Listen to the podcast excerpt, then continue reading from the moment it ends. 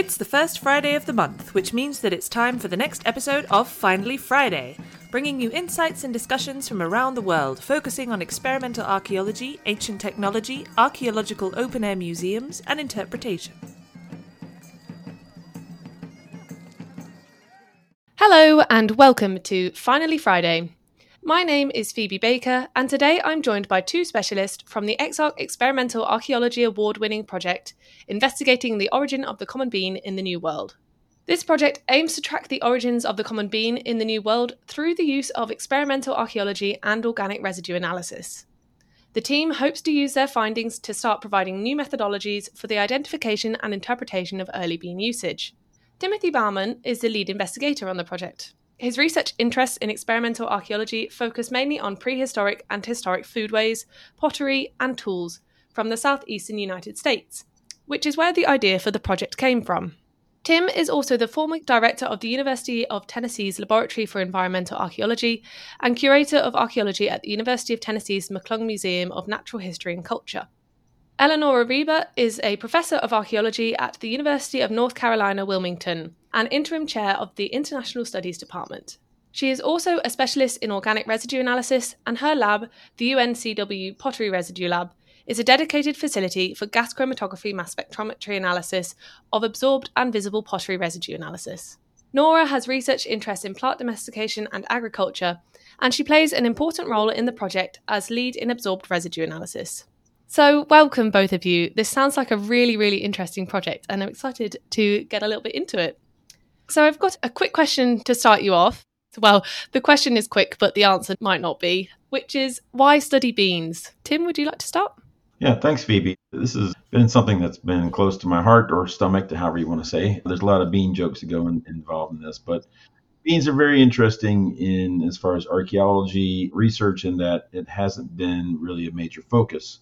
And the common bean, or a lot of people think of the kidney bean or things like that, is a New World domesticate plant that really is domesticated, we think, twice first in South America and then in Mexico. But its arrival in North America, north of Mexico, how it arrived, how it was transported in the timetable, and why it was adopted into societies and pre-contact America has always been somewhat of a mystery. And part of why it hasn't been studied as much is twofold. One, everyone was maize happy, looking at corn, corn, and more corn. And the other thing was that beans don't survive very well archaeologically. If you eat a bean, you eat the whole thing. So there's nothing really left to potentially discover unless you accidentally burn some in the fire or something of that nature. But even then, the beans are very fragmented and can just fall apart in pieces right in front of your eyes and don't have good evidence of them. So, I mean, there's plenty of discussion we'll have today, I think, about why or why not beans were important and why were they adopted and so forth. But I think the real question for me is when did they get here and how did they get here? It sounds like they definitely need to be studied, often overlooked. Do you have anything to add, Nora?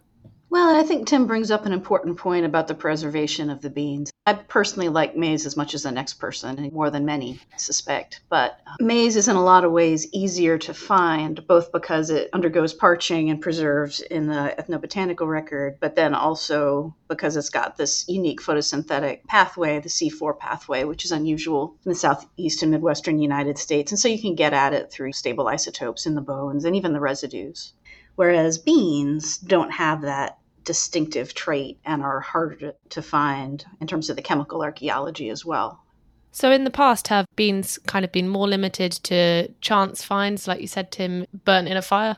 Yes, you're right. There's two levels of preservation, how they've been discovered. The preservation of just being carbonized is the number one way that the beans might be preserved.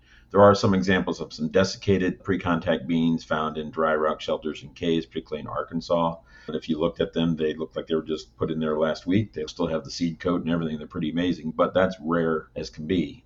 In most cases, they are carbonized on a house floor that burned or in a fire hearth or may have been swept off the floors that are doing cleaning and put in quickly buried deposits like in posts that have been reset in a house and sometimes we're finding those in the post holes once they redo those pretty quickly. But in general the history of archaeology at least in the united states is that there really wasn't a focus on collecting plant remains until really the 1960s with the development of flotation. And after that the earliest work here where i've been working here in tennessee in the 1930s up through the 1960s they really didn't collect plant remains or if you were lucky, they might collect a little fragment of some matting.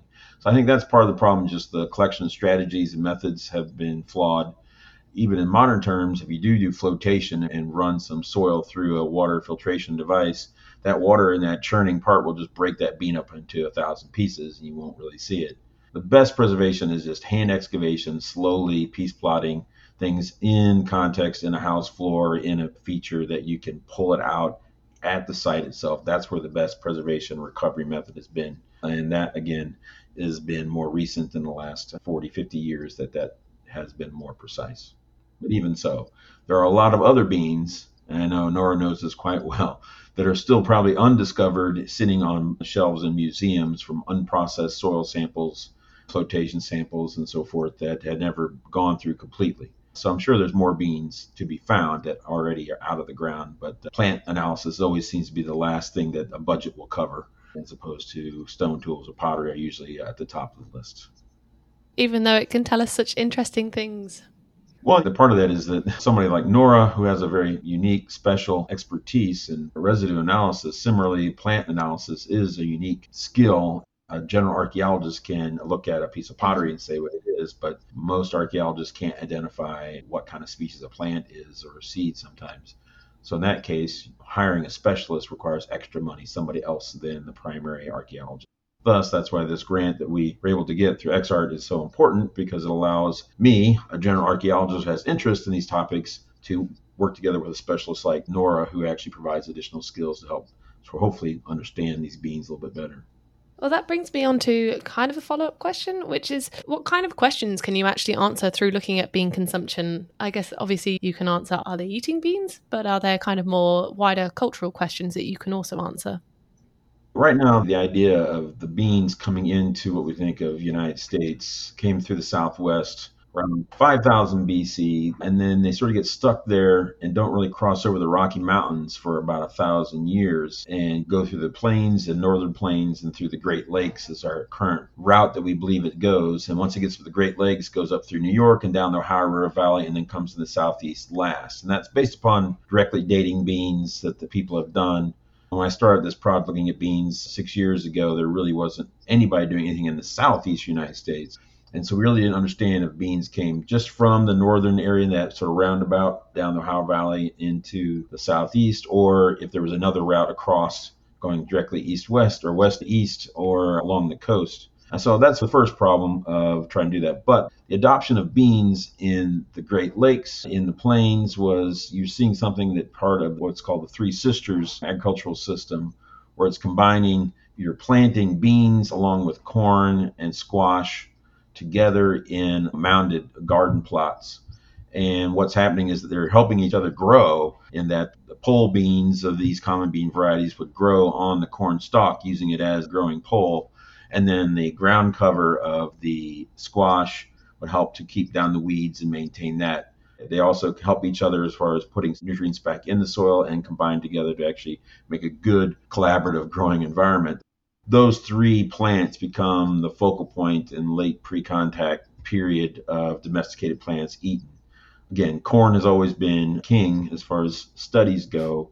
Beans and squash have been secondary. And I think it's really important to try to understand why they were brought in and then why we see beans being eventually adopted in the southeast, which is culturally speaking, different linguistic groups, material culture wise, different, uh, what we call in Mid South and Deep South, Mississippian time period, Mississippian cultural period. Those in the Great Lakes area, you're seeing some Mississippian folks stretching up that far, but we're getting something called the Fort Ancient or Oneota cultures, which are much more gardening atmosphere. So for that being said, there's a lot more social dynamics of interaction between these different cultural groups pre contact that we don't really know about. And these beans might provide a window of that relationship, along with some other factors we can get into today. Yeah, and I would say that to some extent we're not far enough along to quite know what we can learn yet. Until there's a really kind of reproducible way to detect beans in the archaeological record, we won't really know in a lot of ways what questions we can reasonably ask, particularly with respect to ritual meanings, these social aspects that Tim was talking about. So I could expect if we or someone else came up with a good, reliable way to look for beans, we could then start looking at cultural meanings of it, like people have with corn, and you could match it up with artistic and iconographic studies as well. But we're just not quite there yet, which is why this is a really important study in a lot of ways. Nora's right. There is a lot of folklore, much more as far as imagery dealing with corn. There is a little bit with beans, but nowhere near what we know about corn as far as culturally speaking. There's some really interesting points. Thank you very much. So, to get more into your actual experiments, could you give me a bit of a rundown of the methodology for the project? How are you bringing experimental archaeology into this? It sounds like it's going to be really helpful and important. This is an idea I came up with a few years ago, and I've talked to Nora about, and finally getting some funding to try it out. And that is is there a different way to identify beans, as Nora just said, other than just finding the physical bean in the ground, uh, the, the carbonized bean, or even potentially desiccated one? And since they don't preserve very well. And so, working with Nora previously on other projects, I'm like, well, there should have been some bean residue if it's being cooked or stored in a pot that should have been absorbed in these vessels. Maybe there is a way that we can identify the biochemical markers the signature of these beans, what they might leave inside of a pot. And we're not talking about so much the surface residue. Again, Nora can talk more about the science of this, but the absorbed, what actually penetrates into the vessel wall that she has a method of extracting. And if we can do that and be able to find a way to say, aha, there was beans in this pot at some point, that we might be able to track how important beans were at a specific archaeological site or within a cultural region or area or how it entered rather than right now, I can literally put all the carbonized beans that were found in the state of Tennessee, for example, in my two hands together. And I could probably put all the beans found in the entire Southeast in one standardized box. So there's not a lot of beans. So that's why this is probably finding another method to track beans is so important. So, thus, trying to find an experiment and talking to Nora about how to go about doing that. And she helped me to get over a lot of those speed bumps to try to replicate, to develop an experiment rather than jumping in straight into, all right, let's just guess and pick up a potsherd from a burnt house floor that had beans and hope that there's beans in it. I think the key to all this was to try to identify that we cook some sherds or a pot with beans that we know that's the only thing ever been cooked in that pot. And so if there's any residue in it, it has to be from beans. That's trying to see if there is something in that we can identify as a marker that we can then test on real pre-contact sherds from the southeast and other areas. Well, remember some of the other sherds also included, I think, was it deer and what else was in there?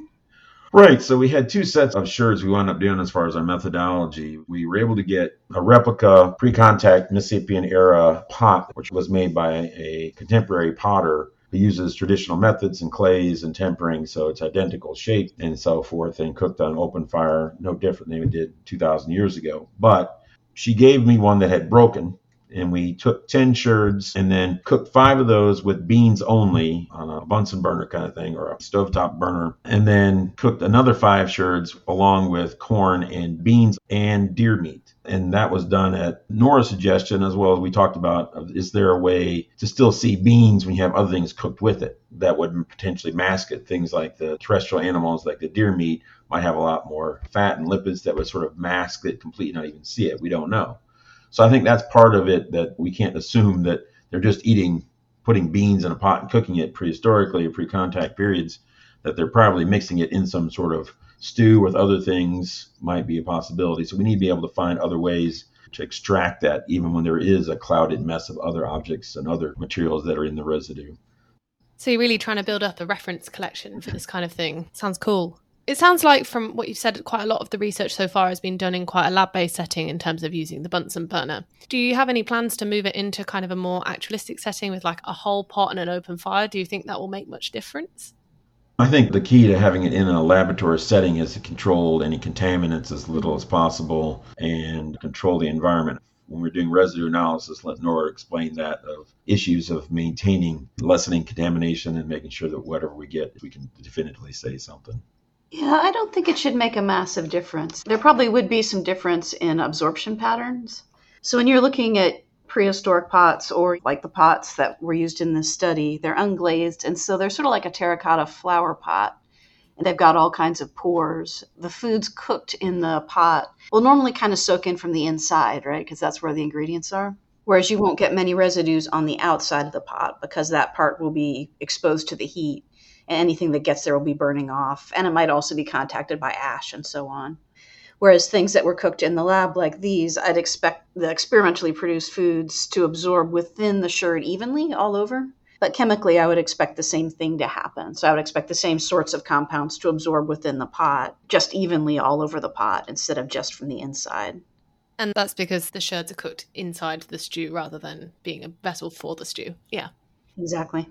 And would you expect to, of course, beans are likely to have been cooked in things like pottery, but do you ever find lipid analysis on other materials?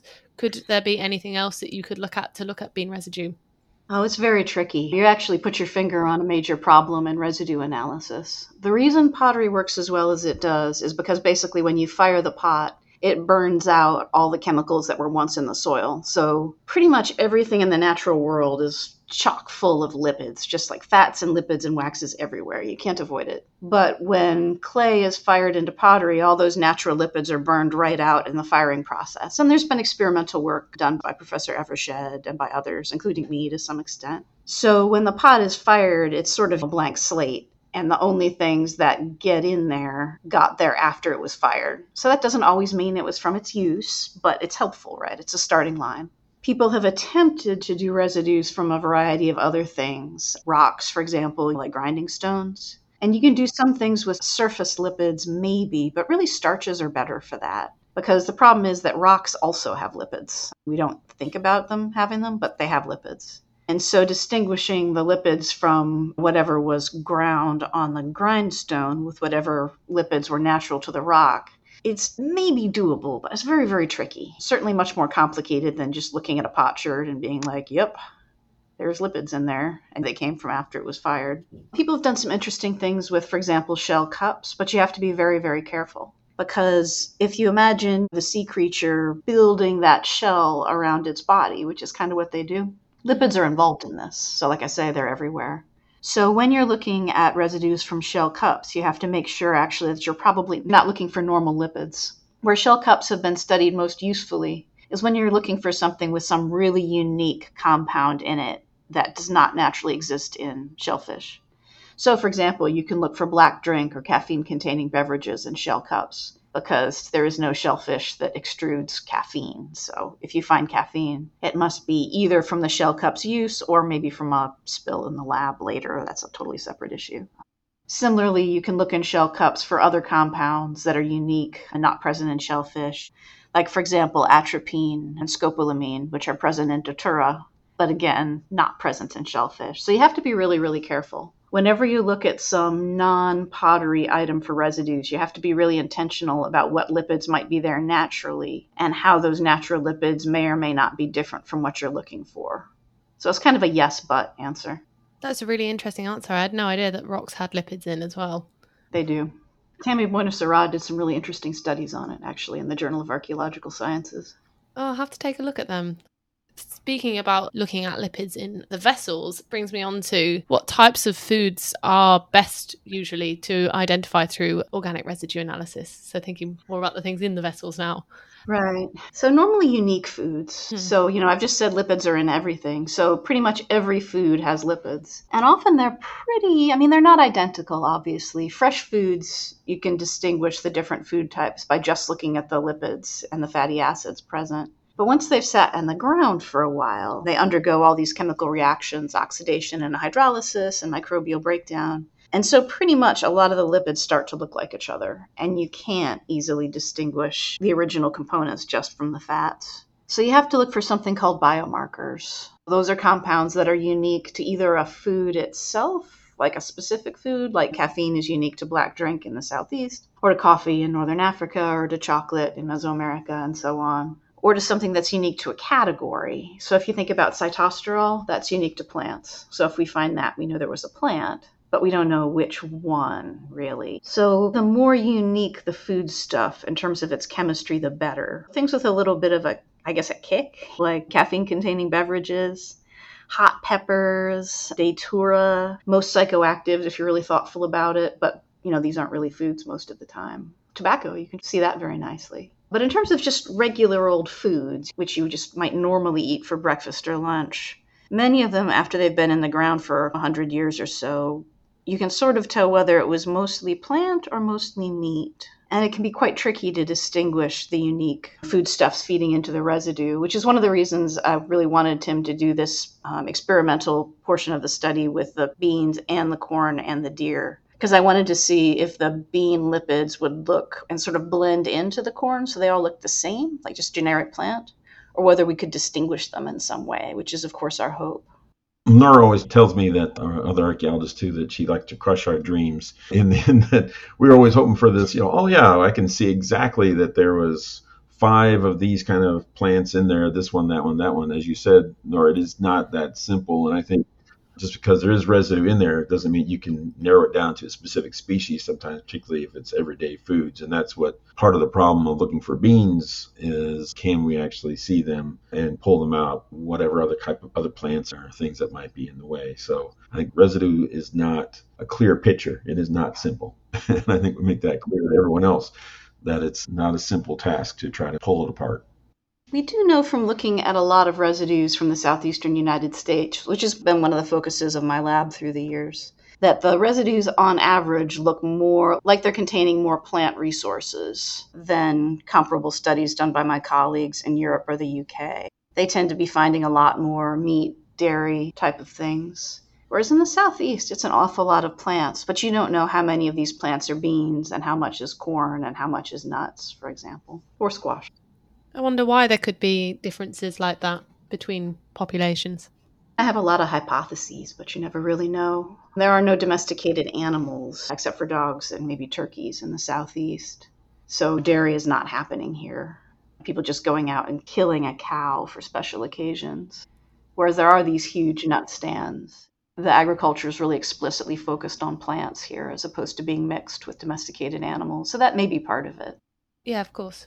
And am I right in thinking, Tim, that as part of the experimental program, you're intending to bury some of these sherds?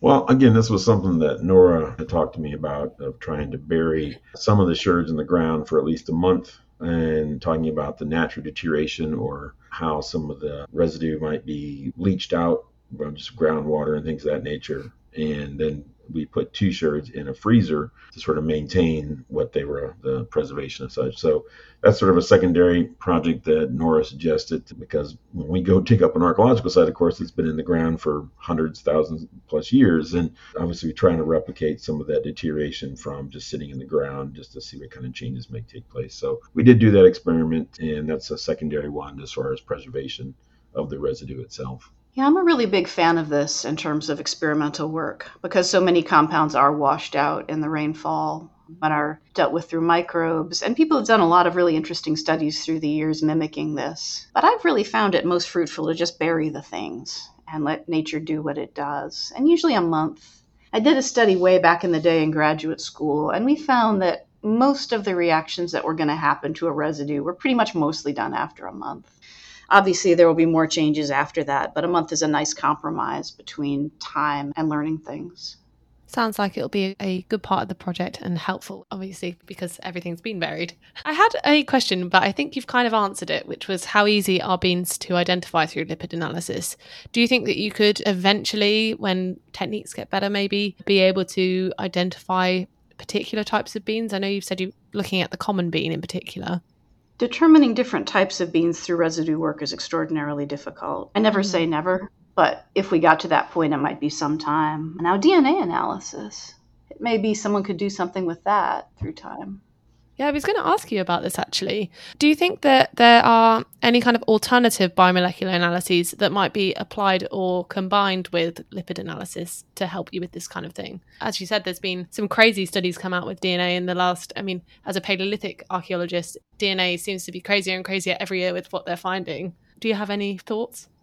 Good that you brought that up. That was another pilot project we did a year and a half ago where we did do some DNA. We took contemporary common bean varieties, nine of them, and then we were able to get one desiccated bean that we were able to get a radiocarbon date that was from the 16th century from Arkansas to throw in to try to develop some DNA to see what they look like. And we used nine common varieties that had heirloom. When I say heirloom, we're talking about things that actually had either oral history or written history that connected specifically to a Pueblo village in the Southwest or to a Plains tribe and so forth. And trying to see if we can look at these older varieties and see what kind of DNA sequencing we can do. There's been a little bit of work done on DNA of the common bean, but no one's fully flushed it out. And that's, sort of, again, part of our larger study that we've been working with our colleagues uh, at the University of Tennessee is biochemists who have been looking at some of the aspects of that in the DNA to try to get a understanding of beans overall. So yeah, I think there's definitely some other routes we can go, and then DNA is definitely one of them.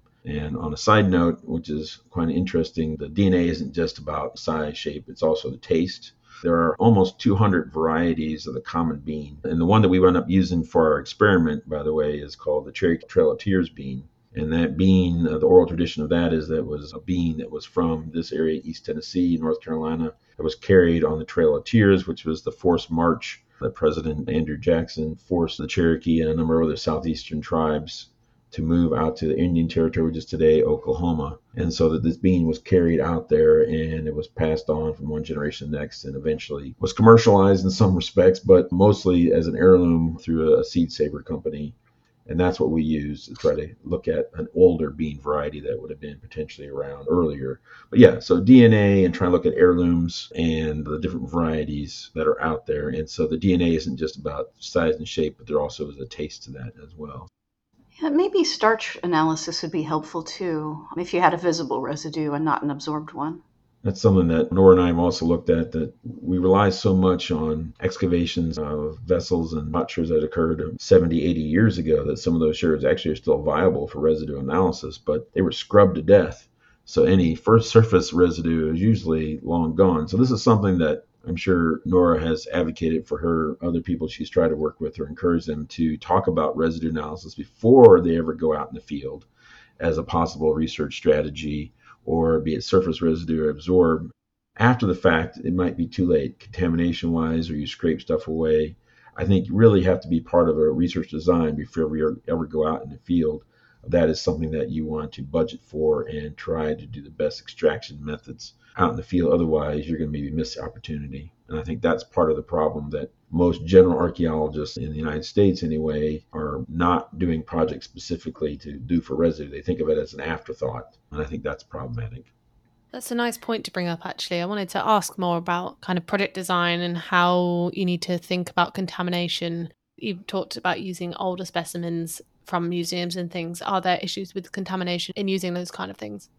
Yeah, but it can be quite unique and strange. So, standard archaeological contamination, if you want to think about it that way, usually sort of falls into three buckets. You have your plasticizer from your plastic bags, you have your bug sprays, and then you have your sunscreens. And then, if you're really unlucky, you might have some sort of a labeling compound on there too, which is sort of unfortunate. And of these, the plasticizers are easiest to deal with in a lot of ways. Once you get particularly into sunscreens, the ones that are designed like you rub them on, those are not great for residues because they include a lot of lipids to help them absorb in the skin. So those are particularly difficult to work around because at that point you don't know which of your lipids are from the sunscreen and which are from the archaeological residue itself. And then museums can have a variety of other things, sort of depending on how they were stored. Open shelf items are actually pretty notorious for being contaminated by caffeine because people often have a coffee pot at their desk or maybe in the shelving area somewhere, and the caffeine will aerosolize and settle on the vessels. So that's a problem. But then there are also things from various treatments over the years that people may have done to the vessels that, you know, were cutting edge at the time, but now you look at the residues and are like, ooh, what's that? That reminds me, Nora, of some of the things that we find when we go through museum collections that have been around for 80 years of just changing work habits. And you mentioned the coffee pot, but smoking was allowed pipe smoking, cigarette smoking anywhere within the museum and curation space. So, nicotine, I'm assuming, would be some contaminants that you might find in the museum collections. Yeah, particularly the open shelved ones. If they're closed, that's better. But plastic bags actually start breaking down after, I don't know, what, 15, 20 years? And then the plasticizer contamination gets even worse. Are there ways that you can deal with contamination, or is it once it's contaminated, it's useless.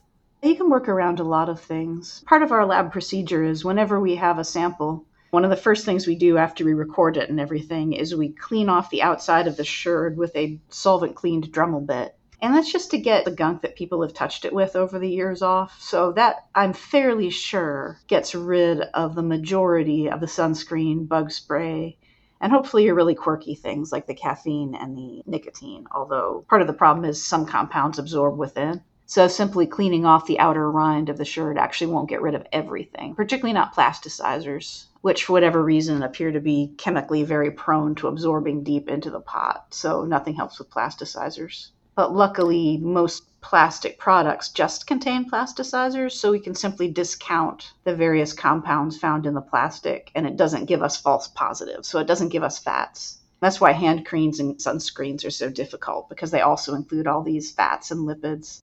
And you can usually kind of look at it and say, wow, that's a really odd ratio of lipids in this one. I bet there was hand cream.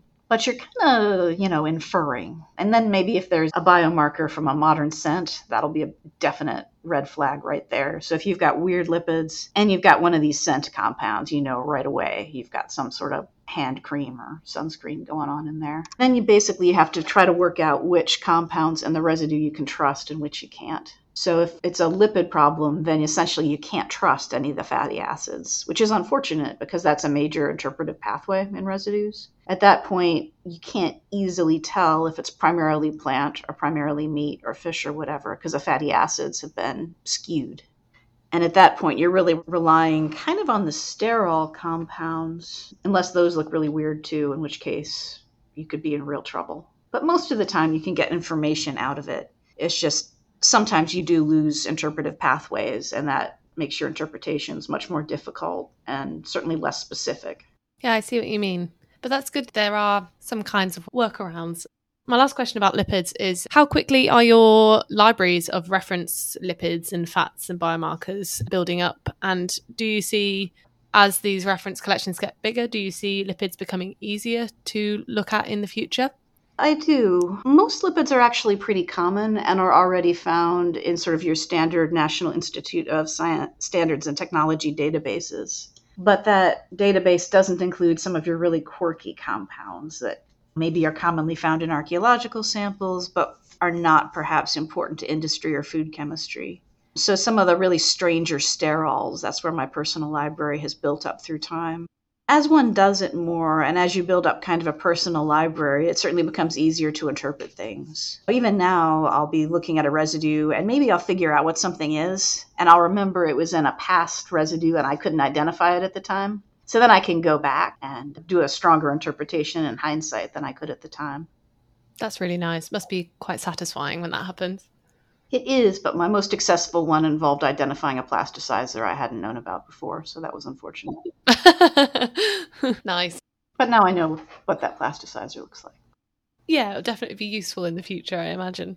So, kind of to go back to talking about pottery, I wonder, Tim, could you tell us what types of uses did pottery and pots have at this time? Was it only cooking? And can they tell us anything about the culture as well as diet? Well, as you can imagine, if you just go into your cabinet in your kitchen, you're going to have vessels of all kinds of shapes and sizes, and it's no different. People had to eat and store food. So you had some that were more for cooking vessels that are more pots and others that are larger. Agricultural society from about a thousand years ago that were looking at mass produced of large crops and that they can't eat all at once. So you have to have large storage vessels. You're also seeing things in some sites that may resemble plates and bowls, no different than you might expect to see in your cabinet that you would eat off of. Now, the question is not so much the shapes that might surprise you. When we find a broken potsherd, first thing you think of is was it used for cooking or eating off of or storing? But in reality is, you know, there are vessels in our own cabinets that are maybe very unique that are only used once a year for a special holiday or a ritual event or something of that nature. You see that same thing in pre contact pottery. It may not be so much the form, it may be the decoration on it. It might be a motif or design that relates to some sort of ritual. Well, there's the famous green corn ceremony, these different ceremonies about renewal and the season cycles of growing seasons that relate to some of the designs and motifs and oral traditions. So I think the reality is that People would be very familiar with some of the forms. You could pick it out of the form if anybody saw any of these, what it could potentially use for. But I think the key is not so much the primary use, but maybe secondary use of once a year kind of rituals or the design patterns on them that might be unique to that culture, to their belief systems. And sometimes when we don't know what a vessel may be used for because it is kind of unique, we call on Nora to see if we can figure that out from the residue. And so previous studies I've worked with her is try to look at some unique sort of carafe neck bottles that have negative painting, very unique ghost painting technique that's found in the mid continent here in the southeast that corresponds same time period to these beans. And sent some sherds for Nora to look at to see if it was some sort of ritual nicotine or some sort of caffeinated drink or something that maybe inside related to this or unique vessel. And she came back and said, nope. so that leaves my interpretation. But I think that's part of this of you can't just assume that something is exotic just because it's exotic form, that things get used every day for everyday uses sometimes. That's a really nice point about how residue analysis can help with those kind of things. I've got another kind of broad question, which is Do you think that your research in beans can contribute to wider conversations about heritage or sustainability in America, in the world?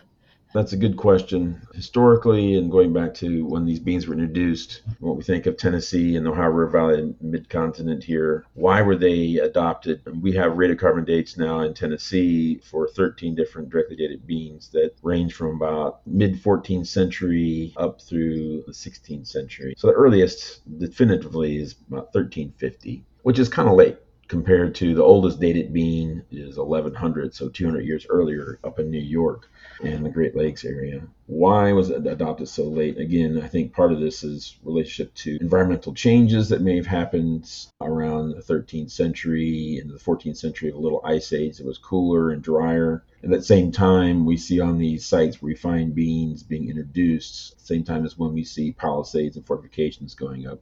So there's definitely some sort of tension, be environmental, political, social struggle, and the introduction of beans might be reaction to that more difficult growing aspects or more tension of finding more food crops to eat in a society that didn't have beans before.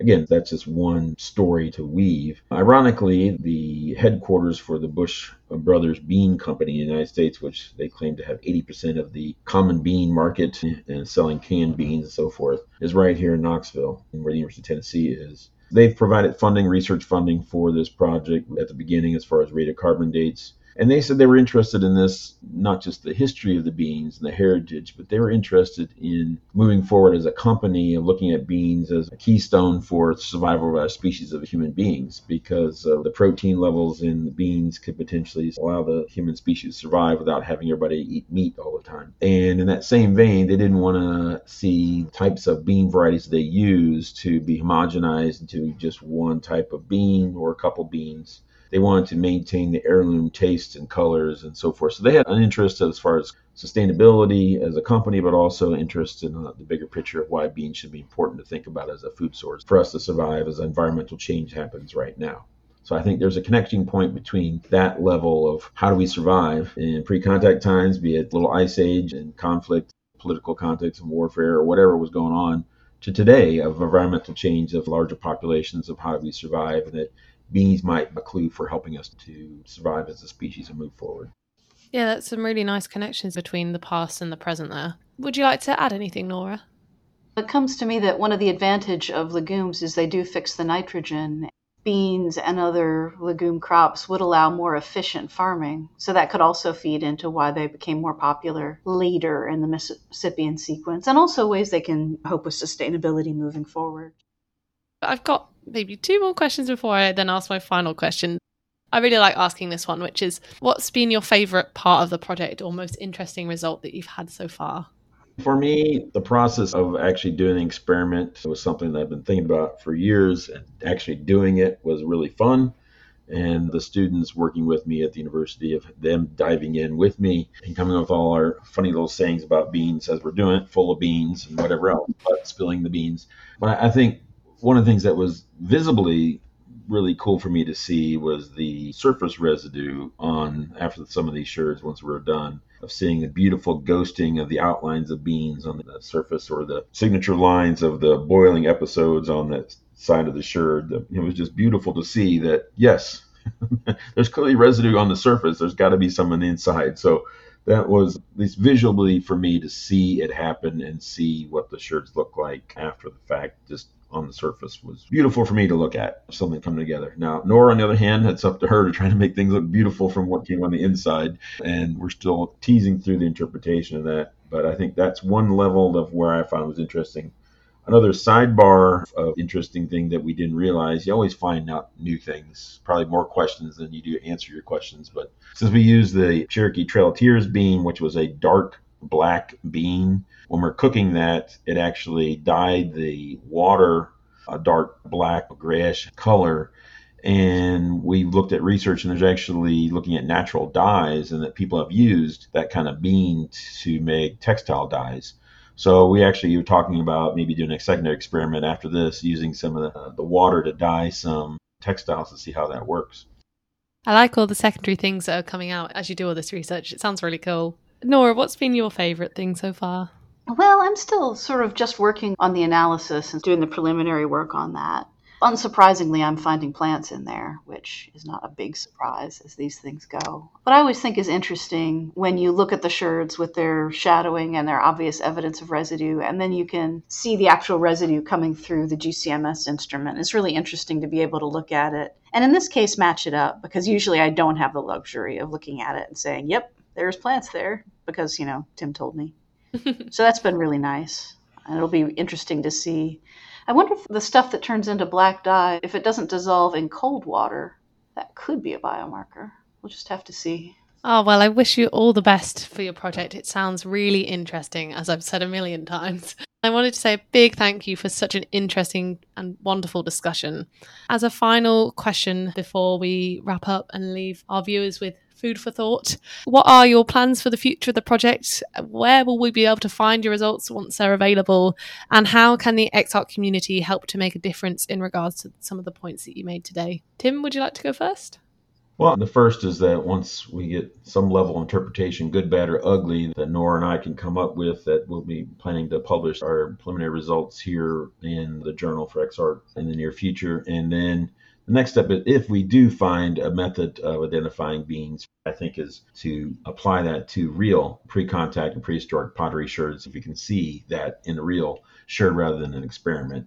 And once we do that, then I think we can really say we have success going on. Again, that'll be a needle in a haystack, maybe of finding the right sherd to use or to experiment with and getting permission to do that. So I think that's part of the next step of we may come up with a method, but can we ground truth it with real pottery is probably the next step at that level. I've got plenty of other things I'm going to do with beans, but I'll let Nora talk about what she thinks she wants to do next with this herself. I usually sort of follow where the data takes me in these situations. So we'll see what the interpretation comes up with. But Tim is right. When you're trying to get ground truth it, you're sort of dependent on finding the right pot in a lot of ways. When I developed a method for finding maize in absorbed residues, I was working from a really large set of archaeological sherds. It was 134 samples. And although there was maize in more than one, there was really only one where it was so obvious that I looked at it and was like, wow, what's going on with this one? So, you know, I always wonder if that one sample hadn't been included in the study, how long would it have taken me to pick up on the method? It might have been a lot longer. I'm hoping this experimental study will make things clearer so you won't be quite so dependent on chance and our archaeological samples. I've got my fingers crossed for you. So, thank you very much again, Tim and Nora, for joining us today and for sharing your experience and expertise. It's been an absolute pleasure to listen to you both, and I know that I certainly learned a lot, and I'm sure that our listeners did too. If you'd like to learn more about organic residue analysis, Nora also has a great new book out titled An Archaeologist's Guide to Organic Residue in Pottery, which I know that I'll definitely be trying to get my hands on after such an interesting discussion. Thank you to everyone else for listening to this episode of Finally Friday by EXARC. If you would like to become more involved with EXARC, why not become a member? Alternatively, you can make a small PayPal donation through the website to help support EXARC in its endeavours. Join us next month for another episode of Finally Friday and learn more all about the world of experimental archaeology, ancient technology, archaeological open air museums, and interpretation. Don't forget to follow the show through exarc.net and our associated social media channels. See you soon!